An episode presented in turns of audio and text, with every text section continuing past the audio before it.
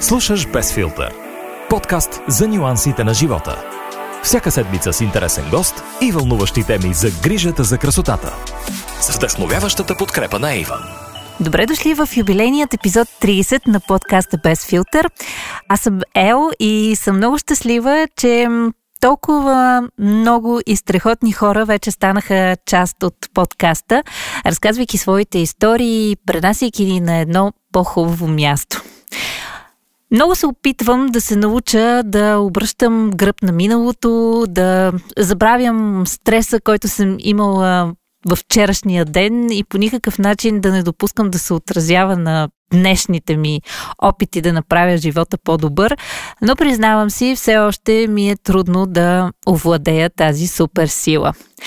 Когато обаче се обръщам назад и гледам към всичките страхотни гости, които сме имали до този момент в епизодите, наистина ми става много мило и много приятно, че толкова страхотни, вдъхновяващи и интересни хора намериха и отделиха от времето си, за да споделят за преживяванията си в живота, за да разкажат повече за своята професия или за да споделят опита, който ги е научил и ги е изградил като личност личностите, които са днес. Разбира се, в този епизод също ще ви срещна с един човек, който има много, много за разказване.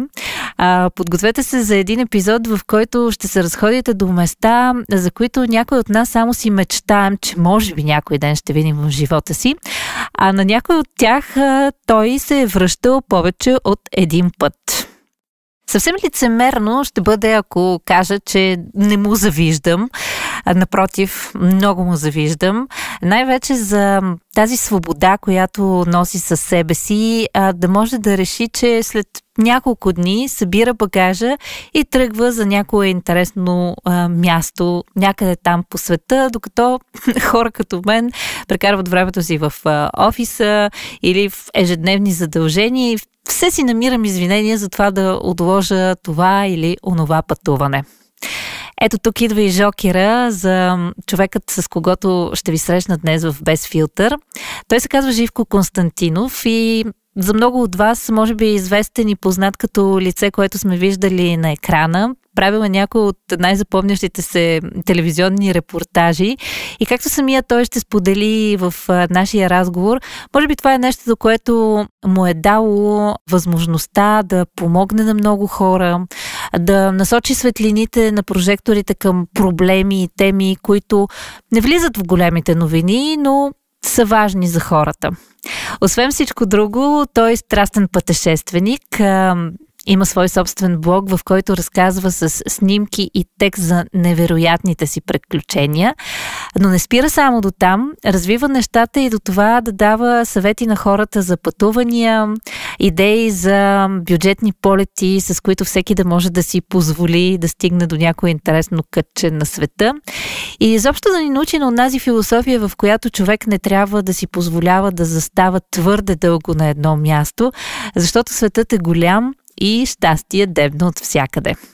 Вълнувам се за нашата среща, вълнувам се за този разговор, защото наистина ще ни отведе до страхотни места, ще ни разкаже за скорошни и не чак толкова скорошни преживявания и приключения, за които наистина малко хора могат да се похвалят.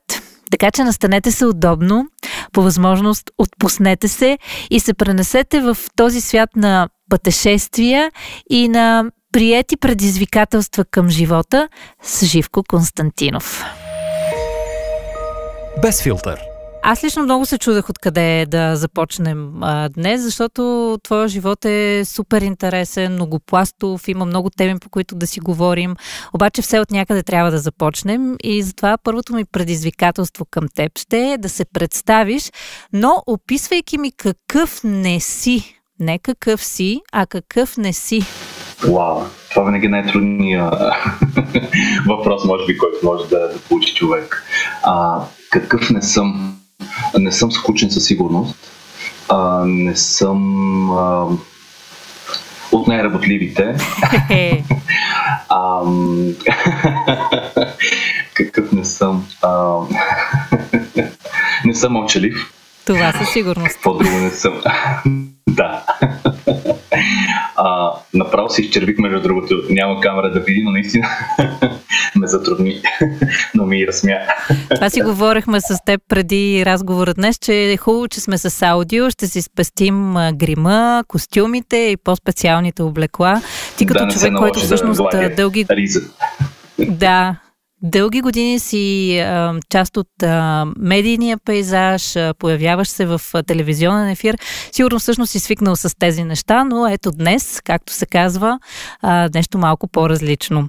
А, и като споменах медиите, прекарал си повече от 11 години в нова телевизия, беше част от преди обед до преди няколко месеца.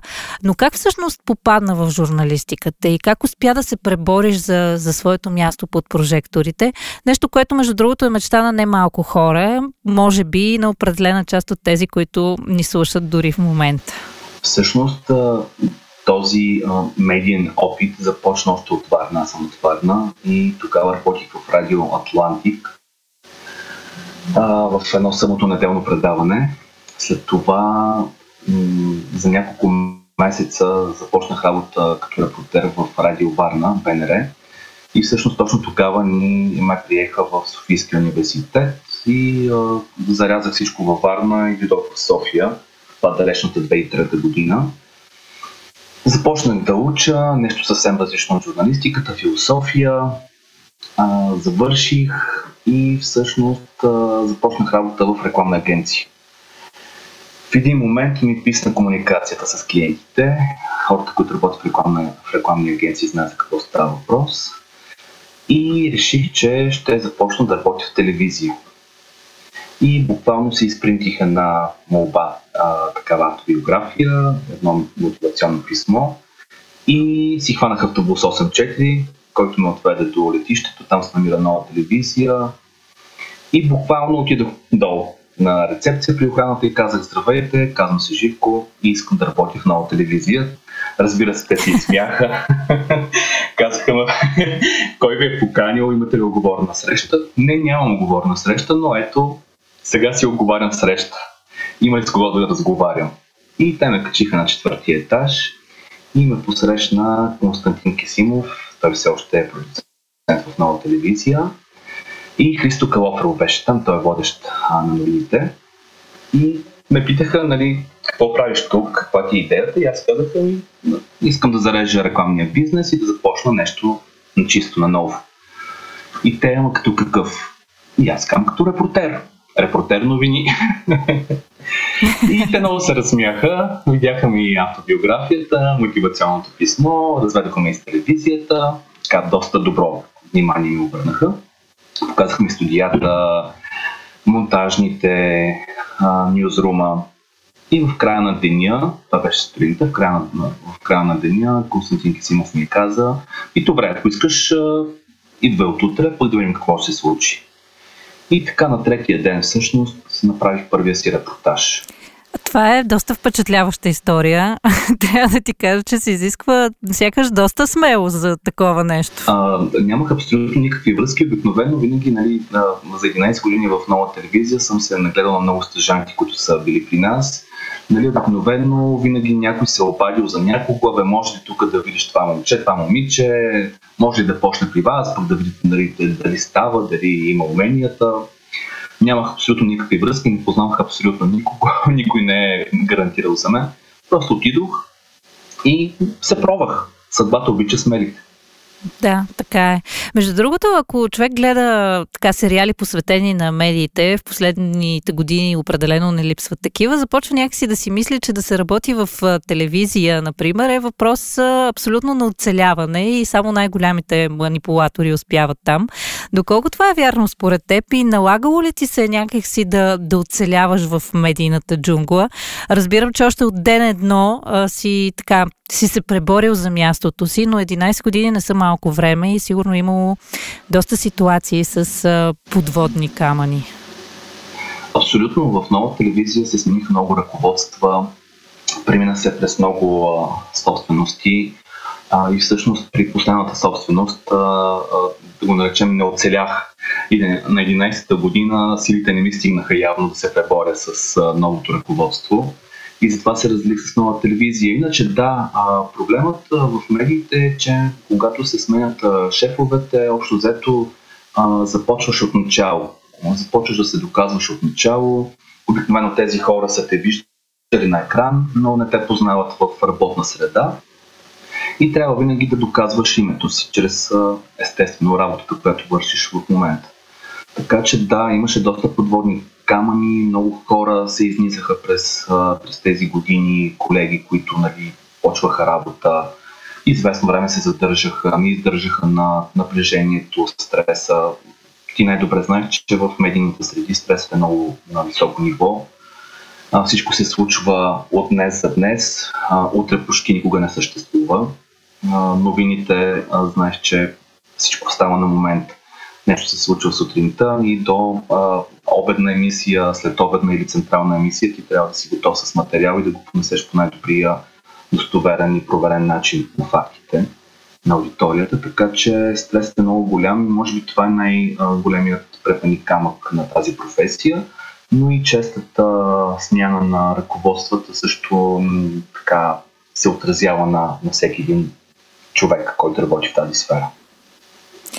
Кажи ми, като репортер, повечето хора виждат, може би, само, как да кажа, тази м- лъскавата част, когато те дават на телевизионния екран с микрофон в ръка от центъра на събитието. Какво обаче не виждат хората от тази работа? Какво стои зад кадър? И а, лично аз мисля, че това е доста по-голяма част всъщност от работата на един репортер. Това, което не виждат хората всъщност е, че на Запад за всеки репортер стои много голям екип. Там всеки има, има собствен ресор и има екип, който му помага, проверява факти, звъни телефони и така нататък. В България медиите не могат да си позволят такива големи екипи, затова един репортер поема един ресор и върши всичко от А до Б, от А до Я всъщност. имаш тема, която трябва да направиш за деня, и ти започваш да робиш по нея, започваш да звъниш телефони, да уреждаш хора за интервюта, звъниш на организатора на снимки, че ти трябва камера и свободна кола за един час. Той ти казва не, не може в един час, тъй като няма свободни коли оператори. Обаче ти примерно си имал събеседник и ти ми казваш, съжалявам, ако в един не си ей си къде, край, нали не мога. Имам работа, заминавам някъде и така нататък.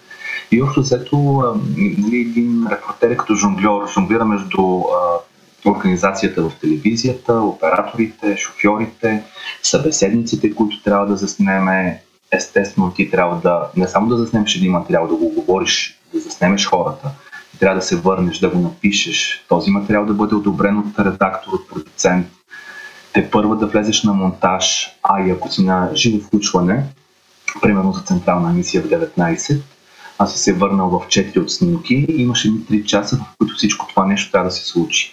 Да свалиш материала в а, системите, нали, в които трябва да, да го прегледаш, да го опишеш, тъй като редакторите а, не могат да изгледат целия заснет материал, тъй като представи си колко репортера се връщат по това време. Ти трябва да го напишеш като текст, като репортаж. Тоест хората, когато вечерта си включат една централна емисия и видят един репортаж, зад него, зад тази минута и половина, две или две минути и половина, стои почти а, един ден труд, а, в който са замесени страшно много хора. И наистина това е много, много трудно. Този блясък, който те виждат, нали, много хора, хора си мислят, че всъщност някой друг е направил материал, а ти само отиваш и го обявяваш на живо и казваш е, нека да видим какво се случи днес. И тръгва материала и нали, просто някой си мисли, че това е заснето, отрязано и пъпнато там в емисията. Всъщност е доста изнервящ, бавен и сложен процес. Между другото, звучи адски трудоемко. Признавам се, аз съм човек, който има представа все пак от медиите и въпреки това ми звучи много-много изтощаващо. Кое е нещото обаче, което те кара след финала на един такъв тежък ден да имаш силите и мотивацията да започнеш следващия и да повториш всичко това? Правил си го 11 години все пак удовлетворението от добре свършената работа. Когато вечерта видиш готовия продукт, който си заснел, а, с който си информирал хората за нещо интересно. В случая обикновено моите репортажи бяха така по-забавните, по-интересните, по-нетрадиционните. дневните си нали, на най-сериозните теми, които се случват а, в обществото. Когато видиш, че някой ти напише а, и че си го усмихнал, като е видял твоя репортаж или си го накарал да отиде на мястото, за което си разказал, това е много удовлетворение, което ти дава сили на следващия ден да намериш следващата история, която да разкажеш и с която да предизвикаш хората да, да се усмихнат и да ти кажат добра дума да помогнеш. А, колко, примерно, дубки в София а, съм запълнил след а, репортажи, колко а, улично осветление а, съм, а, както се казва, нали, благодарение на репортажа, знаеш, че институциите веднага се действат, когато нещо бъде излъчено по телевизията. Когато помогнеш на някой, видиш, нали, после някой се обади и каже, благодарим ви за вашия репортаж, ми оправиха канализацията или отводниха шахта или а, запълниха, асфалтираха цялата улица няма как да не се изкефиш и да продължиш да го правиш това. А, имат ли според теб а, медиите в България бъдеще? Какво е то? И има ли живко а, бъдеще в медиите? Бъдещето на медиите е много спорно, особено на телевизиите. Ние вървим с около 20 години назад а, с, с западния свят. А, тоест, телевизиите ще продължат да м, съществуват, но все по-трудно а ти виждаш с появата на подкастове, на подкастите, изобщо на всички тези неща, които се правят а, онлайн, а, вече всеки един човек по-отделно може да бъде медия. И това най-хубавото, най-хубавото нещо е, че а, аз мога да си избера какво да гледам и какво да слушам. Ако ти ми кефиш, ако ти ми предоставяш интересно съдържание, различно от това, което е масовото за масовия зрител или слушател по радиостанциите, това е много хубаво и ценно, защото аз се, се абонирам за тези канали, абонирам се в YouTube за някой, който примерно ми харесва какви пътешествия, за какви пътешествия разказва. Това е много, много лесно, защото м- ти не губиш време да търсиш, да се чудиш, ама какво да гледаш и така нататък. Правиш избора веднъж, избираш си а, нали, хората, които харесваш и а, по този начин много лесно се случва всичко за теб. Нали, ти си информиран а, за това, което искаш да чуеш и да видиш. А какво е бъдещето? Аз а, а, не знам дали ще се върна да работя в телевизия. В момента съм по-скоро онлайн. Направил съм си сайти за пътешествия, приключения с Живко Константинов в Facebook и в Instagram съм активен. Опитвам се да а, качвам достатъчно а, така, материал за моите пътувания чрез а, красиви снимки, допълнителна информация за местата, които посещавам, съвети, полезни съвети типа на къде може да отидем, ефтини билети, а, как да си резервираме ефтини билети, какво да следим, какво да не следим, а, разни трикове в чужбина, как да ти излезе по-ефтина една, една почивка. Така че, ето, примерно, хората, които обичат да пътуват, а, знаят, примерно, какво да се обърнат. Така че бъдещето според мен е по-скоро в интернет пространството, не толкова в а, м, традиционните канали от типа на, на радиостанциите и на, телев... на телевизионните канали. Логично някакси минаваме към пътуванията, които за теб са се превърнали не просто в начин на живот и цел, а според мен е твоят начин да бъдеш тук и сега, да бъдеш полезен, както самия ти разказа. И най-хубавото е, че всъщност наистина така можеш да достигнеш до хората онлайн, тези, които се вълнуват точно от а, тази тема. А, кои обаче са първите хора, на които искаш да разкажеш офлайн за приключенията си, след като се прибереш от дома?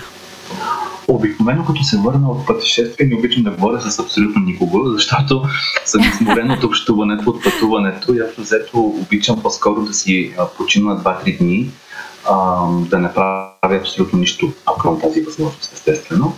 Но обикновено за пътуванията на любопитните знаеш, че са роднини, родители, близки хора, приятели, които веднага искат да научат нали, какво се случва, къде беше, как изкара, хареса или не ти хареса. А, така че, може би това са хората, които а, първи научават за нещата. А, вече онлайн се случва малко по-трудно, тъй като когато се върнеш с един огромен набор от а, фотографии, които си направил, а, един огромен куп от информация, особено ако си пътува по-дълго и си видял повече места, и винаги започва при мен чуденката откъде да започна, за кое да разкажа, кое ще бъде интересно на аудиторията, архитектурен паметник или някаква случка, нещо чисто, чисто човешко, което се е случило. Това, е, това за мен винаги е най-сложният проблем при едно пътуване. Момент. А, ти си един от малкото българи, които са имали възможността да стигнат до ледения континент Антарктида. При това цели четири пъти. Малко нахално според мен. А, шегувам се, разбира се. Кажи как се случиха нещата? Ти ли беше активната страна или пък, не знам, просто си роден под щастлива северна звезда? Направих един репортаж, имаше една годишнина за почта на края на света. А, не знам дали тези, които те следят знаят, но наистина на Антарктида, на остров Ливингстън има истинска почтенска станция. Тоест ти можеш да напишеш там писмо или да изпратиш и то да присъедини до България, макар и след 2-3 месеца, да не кажа и повече. А, и направих този репортаж. Професор Пипирев а, страшно много хареса а, различния стил, който използвах за направата на този репортаж. И всъщност ме покани да, да го придружа с а, българските натъркици на ледния континент и да направя филм, да направя документален филм за това. И така и се случи. Първият, първото ми заминаване беше с а, страхотния оператор Благой Момчилов. С него направихме а, така, един дълъг филм, който пуснахме на две части. Те много го харесаха, естествено поканиха ми втората година, така всъщност просто се получи, че много се харесахме с, с учените, с професор Пимпирев и неговия екип. И затова така имах късмета да отида четири пъти. Не съм се натискал, не съм, не, не, не съм нахалство. Повечето хора си мислят, че трябва да си много нахален. Не, просто а, много се харесахме. Аз съм член на, на Българския аналитически институт. А, и, и се радвам, че благодарение на тези филми а, много хора всъщност научиха за българската база, тъй като аз ги изпращам много кинофестивали а, в а, чужбина и а, да, харесва ми това, че всъщност а, тази информация достига до много, до много хора, до много широка аудитория. Извънземен ли е пейзажа там? Аз а, съм гледала твоите филми и трябва да ти кажа, че въпреки това не мога да си представя какво е усещането да, да бъдеш там, да не го гледаш просто през екран, а наистина да бъдеш в тази реалност. Аз казвам, че Марс на Земята е в пустинята Ладирум в Йордания, близо до Петра, тъй като а, там е една, е, всичко е в червено, пясък е червен, скалите са червени. Представи си същото това нещо, само че в бяло. А, професор Пимпиров обича да така се шегува, се обича се шегува, че това е Марс на, на Земята. Наистина извънземен е пейзажа, тъй като а, ние не сме свикнали с него ти си в изключително дива природа, а почти недокосвана от човека. А, знаеш пингвини, тюлени, китове, тези огромни айсберги в морето, ледниците. Наистина, наистина усещането е, може да се, то няма как да се опише с думи, може би, но когато стъпиш нали, на, на тази ледена земя и чуеш вятъра, чуеш скъцането на ледовете, чуеш звуците на животните, наистина си наистина си в космос. Такова усещане. М- уникално. Да, страхотно звучи. А, ти си се срещал обаче с най-големите гущери на земята, комодските варани. А, аз признавам, варани, да. да, че по принцип не харесвам този тип а, животни. Имам някакъв вид а, фобия. А, за мен са доста страховити, а, но видях снимка, на която ти буквално си на няколко сантиметра от тях. А, срещал ли си се с други екзотични видове и изобщо как ти понася така срещата с а, дивия живот? Не мога да кажа, че изпитвам страх, въпреки че а, там ни предупредиха, че те са неуправляеми и колкото и тъй като нали, много често ги хранят самите рейнджери в а, а, парк Комодо, а в Индонезия ги хранят и нали, един вид са като уж домашни животни, но не съвсем. А, винаги могат да, да, да, да много бързо да реагират и да те охапят, което знаеш, че не, не е много добре тъй като а, веществото в, да, в снимката, им, снимката им е отровно. Много внимателно, без резки движения си направих тази снимка, естествено под ръководството на, на рейнджер. А, не, сме правили нищо, което е извън правилата. Рейнджерите са хора, които а, от години се занимават с това. Те са, с, с, с специални, специални приспособления, една пръчка с два края. А, в случай, ако животното реши да те нападне, а, с тази пръчка те спират, т.е. притискат главата без да нараняват животното, естествено, за да може нали, да избягаш тъй като те са доста бързи и ловки. Мен това, което не ме очуди е, че преди да видим комодските варани, бяхме на един остров Падар. Той доста така се е превърнал в известно място за инфлуенсерите, които отиват да се штракнат там. И на, на плажа в Индийския океан видяхме елени.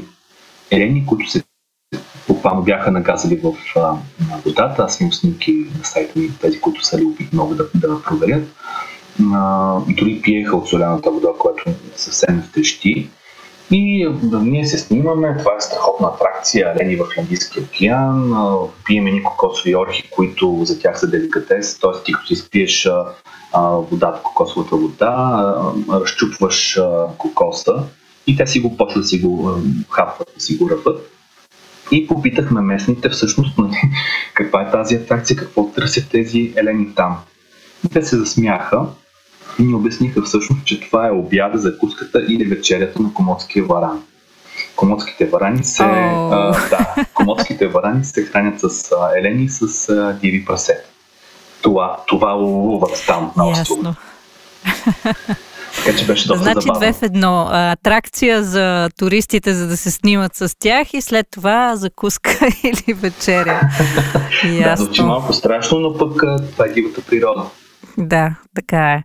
А, ти наистина си обикалял много а, по света, виждал си наистина уникални неща, бил си в Южна Америка, в Индия, такива дестинации, които не са съвсем типични и най-често а, предпочитат и някакси от българите. А, това карало ли те някога да се замислиш, че искаш да живееш извън България и да, да не се върнеш тук? Да, аз а, съм на такава вълна и към момента тъй като се върнах от едно доста по-топло място наскоро и тук доста студено в момента в София. А, между другото, ако искам някъде да отида да живея в момента, към, да кажем само за зимата, да не за постоянно, само за зимата, бих се върнал на остров Бали. И веднага хората ще си кажат, то това е супер изтъркано, всеки иска да отиде на остров Бали, какво толкова, това е толкова нали, всеки казва, нали, на Бали съм, на Бали съм. Всъщност това, което ме впечатли на остров Бали е не толкова океан или самия остров, а спокойствието и усмихнатите и щастливи хора. Там дори най-бедните хора са благодарни, че са живи, че съществуват, винаги са усмихнати, сутринта посрещат а, слънцето с а, тяхните ритуали, запалване на едни ароматни пръчици, поставянето на цветя пред а, на дома, а, за да бъде защитен той това усещане, тази култура, тези, а, те започват да, да пеят сутринта, чува се една страхотна музика.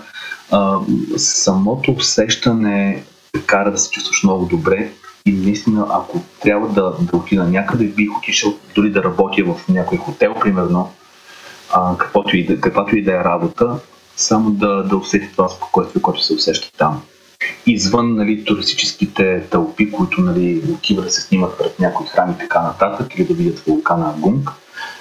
Въпросът е самото усещане да си сред тези наистина много одухотворени хора. Скачал си с парашут, с бънджи, летял си с парапланер, а, водил си кучешки в пряк, бил си на метри от варани. А, може ли да се каже, че адреналинът е нещо, което ти отива и нямаш нищо против да бъде част от а, менюто на твоите изживявания? Обичам адреналина, но в, а, как го наречем, в ограничени дози. Тоест всичко това, което изброи, а, съм направил еднократно, с изключение на скачането с бънчи. То беше последователно три пъти един след, един след друг скоци, което беше малко екстремно, но така се наложи, тъй като а, снимахме един рекламен клип и трябваше да скоча три пъти за различните дубли. А, сега, ако между другото ми кажеш да скоча с бънчи, не бих скочил. Стигаме оси адреналин. Но да, премерени адреналин и риск. А, миналата година, когато бях на, в, Антар, в Антарктика, м- снимах един репортаж а, за ходенето по ледници, тъй като учените трябваше да вземат едни данни от апаратура, тъй като ледниците се движат, стават на ледния континент има много земетресения и там се измерва сейзмологията на, на, на острова. И трябваше да се съберат данните от тези устройства. И говорих с екипа, имах инструктаж, бяхме вързани с въжета, котки на, на, на обувките, за да може да се забиват нали, тези шипове в леда. И бих казал, че това беше доста екстремно, тъй като ти прескачаш тези огромни цепнатини, които са по 30, 40, 50 метра, дори не се знае някой път нали, колко, колко са дълбоки. И бих казал, че от всичко това, което ти избори, може би най-големия адреналин, който съм изпитвал, беше от това. Тъй като при парашута, при бънчето ти знаеш, нали, при парашута ти си с а, тандемен скок с някого, ти разчиташ на него, м- вързан си общо взето, там кой знае какъв инцидент, нали, не се случва всеки ден. При бънчето също разчиташ нали, на това, че си вързан, скачаш. Абе някакси а, имаш по-голяма сигурност. Докато там ти зависиш от хората, с които си, нали, с водача, с, ти си обезопасен пак с въже, но все пак ти си наистина в дивата природа, където абсолютно не знаеш какво може да се случи. Това може би е най-така големия адреналин, който съм изпитвал. Но да, адреналинът е, ти гарантира, че си жив. Ако усещаш нещо, че така те страх или, или ти набълва адреналина в теб, значи си жив със сигурност. Значи всичко е както трябва. А, ти беше и в Кападокия. Успя ли там да полетиш с балон? И наистина ли е толкова красиво, колкото изглежда в Инстаграм? И изобщо какво мислиш за тази реалност, която виждаме в социалните мрежи, за всички тези туристически обекти, забележителности? Сякаш хората започнаха да ходят на едни и същи места, да показват едно и също. И ам, все по-често чувам от познати, отивайки на някои от тези места, че се чувстват адски разочаровани, защото а, обикновено, например, на снимките на инфуенсърите виждаме а, липсата на други хора, виждаме това място празно, красиво, в цветове, а отивайки там се сблъсква да, с тълпа туристи. Да, а, защото Photoshop играе, нали, инфуенсърите, а, те не крият, че всъщност голяма част от техните снимки са фейк, т.е. са фотошопирани от всякъде. А, знаеш ли, аз преди да, да отидем към Капатокия, изгледах какви не снимки, какви не видеоклипове, наистина всичко беше вау, някакви жени с някакви дълги вуали се разхождат, те им се веят роклите, някакви такива ретро коли. Абе, нали, всичко е направено наистина грандиозно и си казваш вау. Наживо, между другото, адски много ми хареса. Но всичко това, което виждаме в Facebook, в Instagram от инфуенсърите, нали, в кавички казвам, защото за мен това е малко, всичко е, за мен е фейк. А, но а, да, на, на, на живо няма нищо общо с това, което се вижда в Instagram с всичките тези а, а, напудрени хора. Но, но аз изобщо не съм разочарован. Тоест, аз от това, което очаквах, това се случи на живо. Ние имахме страшния късмет да полетим с балон, тъй като почти всички хора, с които разговарях, са били в Кападокия, не са имали тази възможност заради времето, тъй като полета с балон зависи от вятъра.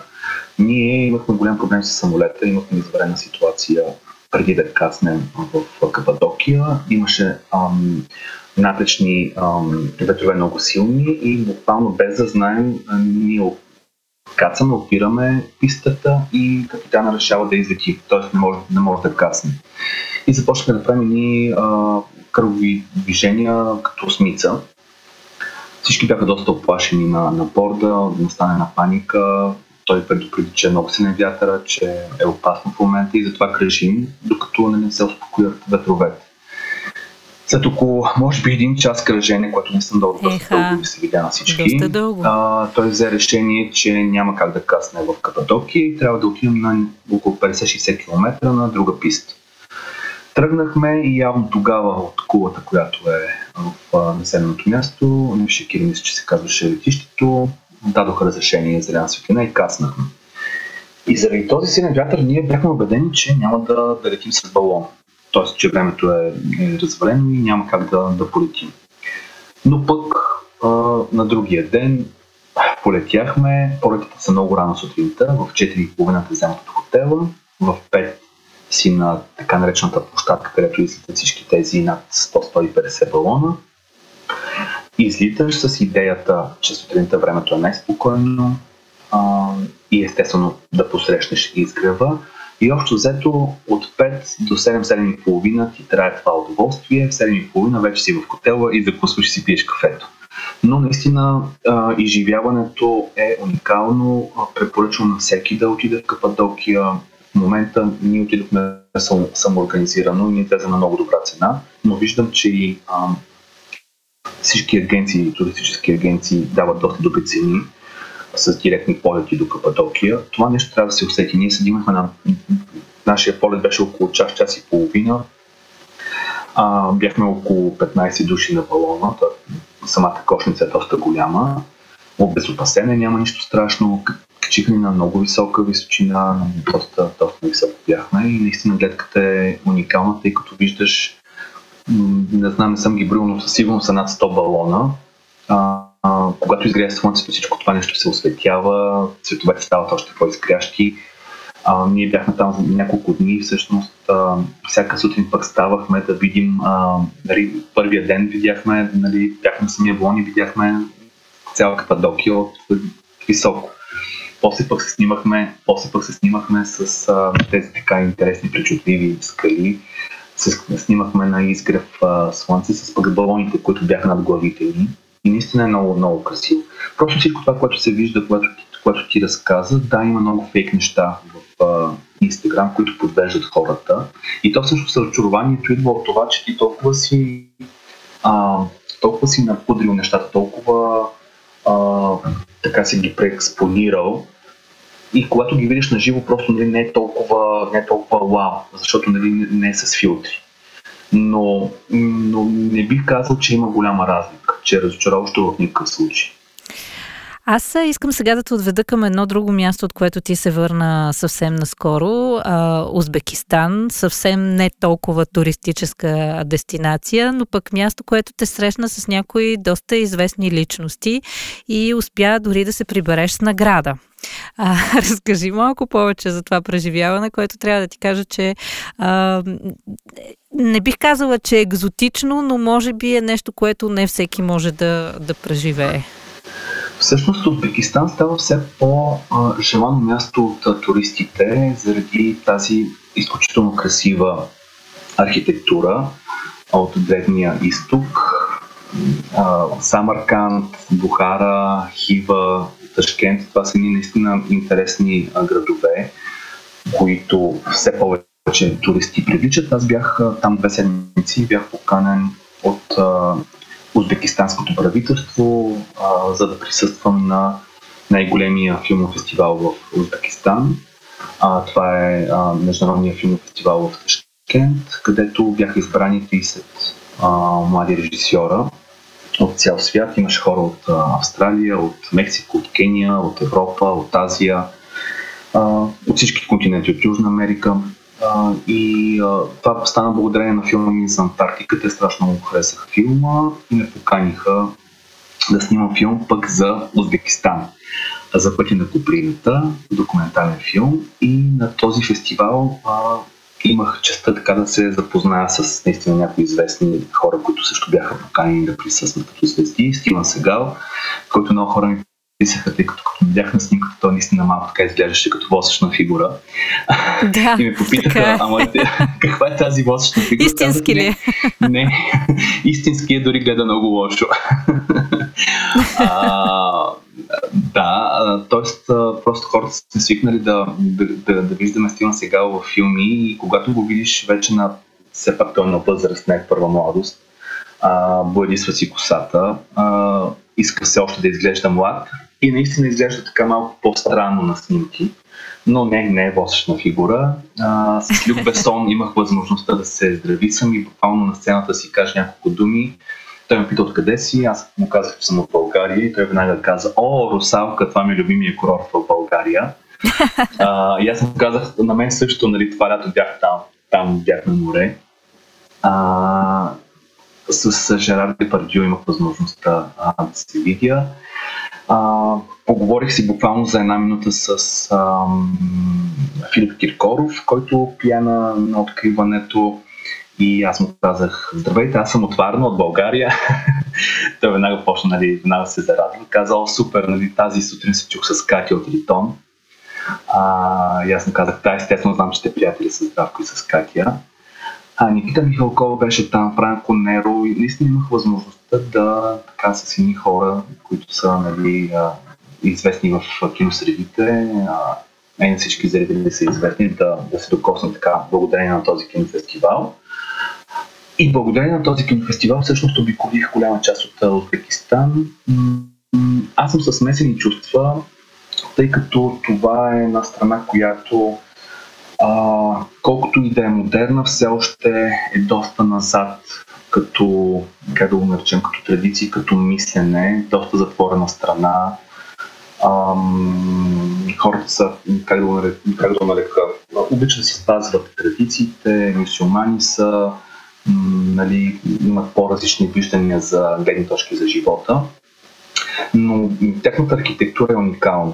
Всички тези площади с джеми, с а, ам, тази ислямска архитектура, която нали, е запазена от векове и е част от световното културно наследство на ЮНЕСКО, с всички тези медресета. Медресета са училище, където се изучава Корана. Всички те са украсени с цветни плочки.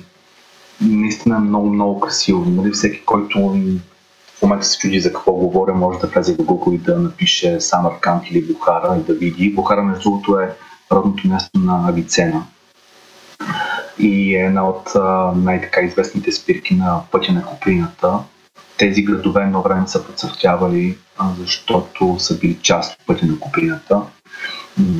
И всъщност моят филм, който снимах документален филм, беше за а, това пазят ли се традициите на Куприната и снимах а, няколко различни занечи. Бях в едно ателие, където шият с истински златен конец, бродират а, покривки, облекла.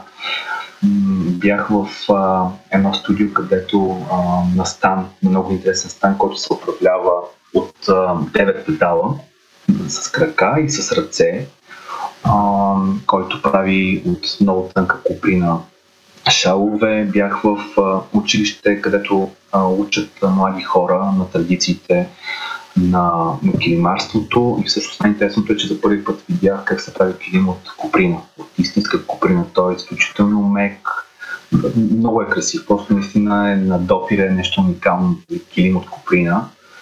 Бях в едно, на една замерчиница, където жени бродират и всичко това а, с, а, отнема около а, от половин до една година, година и половина. Всичко това, което те правят, за да бъде направено, отнема супер много време, тъй като е ръчно. Там нали, няма нищо, което да е механизирано от тип да е машина, както сме свикнали да виждаме на, на Запад, а всичко е с, с станове на ръка, наистина уникални, уникални хора. Звучи супер, супер интересно и честно казано нямам търпение за филма, който всъщност ще, ще визуализира всички тези неща. И трябва да ти кажа, че аз имам усещането, че можем още часове да си говорим и има още толкова много неща, които би могъл да разкажеш, така че със сигурност си запазвам правото за, за още един епизод, в който да те хвана да ни а, разкажеш наистина за всички тези интересни места, на които си бил. Но сега за финал ми се иска а, така да, да дадем някакъв съвет на хората, които постоянно казват искам да пътувам, но вечно си намират някакви оправдания. Било то липса на време, било липса на финанси или пък нямат подходящ човек с когото да обикалят света. Какъв съвет би им дал ти? За тези, които а, си намират извинения, че няма с кого да обикалят, мога да ги посъветвам, че в групите за пътешествия в Фейсбук, те са немалко буквално пишеш а, пътешествие по света или, някаква такава дума в Фейсбук и, веднага ще им излязат. Има страшно много хора, които имат същия проблем, т.е. нямат с кого да пътуват и много често виждам, че хората си обменят информация от типа на заминавам, искам да видя Петра, някой иска ли, има ли желаещ сама съм, и, и, мъже, и жени, общо взето да си търсят компания и виждам, че много хора правят такива пътувания. Тоест, ти си самичка, имаш желанието да отидеш някъде, но нямаш компанията, намираш си другарче и заминаваш. За парите също не мисля, че а, парите са факт. Всички казват, о, нали, това е много скъпо, ти много пътуваш, защото имаш много пари. Не, не е така. Има изключително много ефтини билети и а, се радвам, че в България има толкова нискотарифни компании, които ни предоставят възможността да отидеш буквално а, седмица преди да замина, няколко дни. Всъщност, за да, преди да замина за Узбекистан, бях в а, Катания, за да изкача една вулкана. И всъщност самолетният билет ми струваше 29 лева. Отиване и връщане. А, мисля, че 29 лева ти не можеш да стигнеш от а, София до Варна с автобус до тази сума. Не знам 30 лева или колко е автобусния билет. А, там си плащаш една или две нощувки, а, не е нужно да спиш в скъп хотел, може да си намериш Airbnb, някой малък апартамент или да отидеш в хостел за още по-ниска сума. Тоест, човек има ли желание всичко друго може да бъде постигнато. Ти ако няма желание те мързи и няма как да стане. Всичко е въпрос на търсене. Ето за Кападокия, понеже си говорихме. А, много хора си мислят, че скъпи билетите до Кападокия. От Истанбул до Кападокия има вътрешни полети на турските авиолинии за по много смешни суми. Примерно за 100 лева отиване и връщане. А, да, самолетен билет от София до Истанбул е по-скъп, но пък може да отидеш с автобус на много по-ниска цена.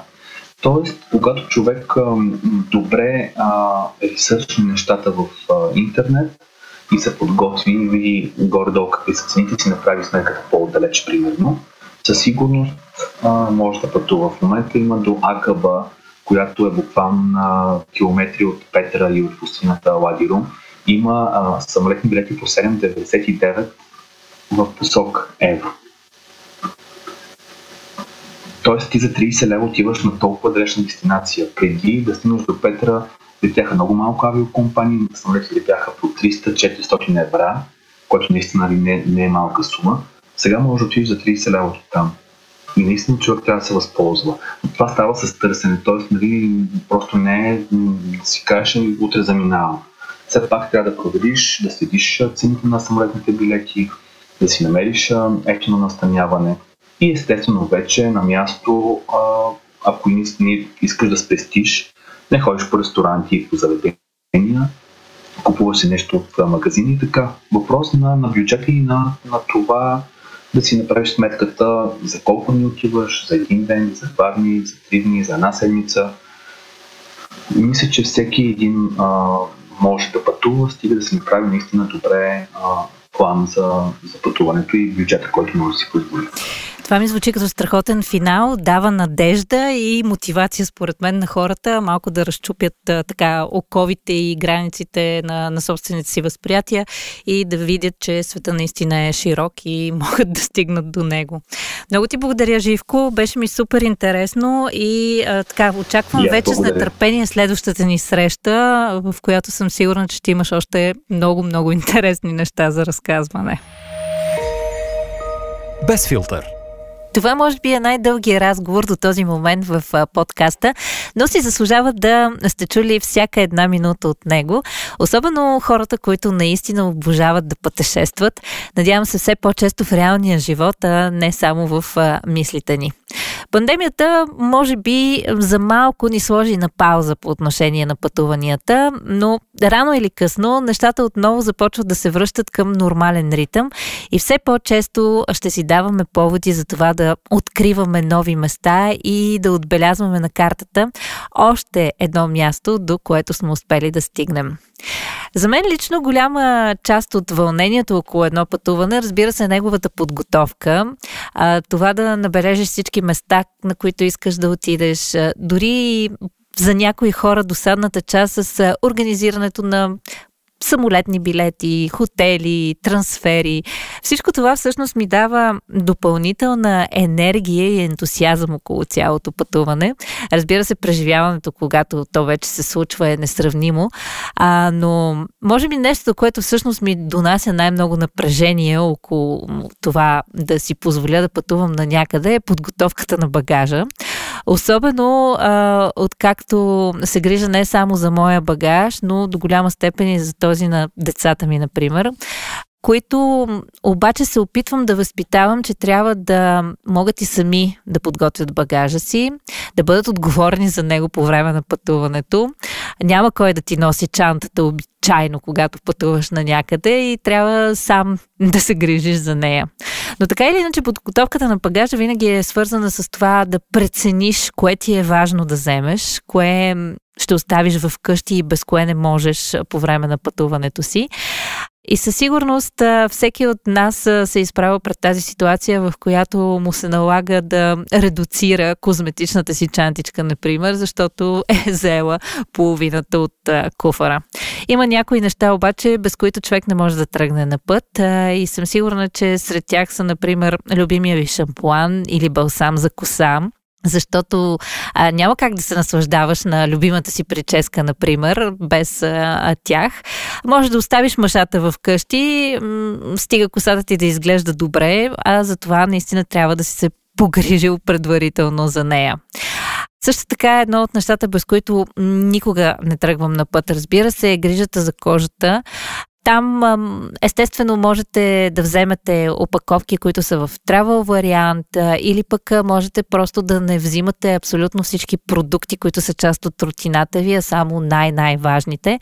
Но в никакъв случай не ги забравяйте и не дайте да правите компромис с тях. Можете да намерите, разбира се, и други неща, които да добавите към багажа си. За моя приятелка, например, лосиона за тяло е нещо, без което не тръгва. Както самата тя е казвала, всичко друго мога да оставя назад, но лосиона си за тяло не.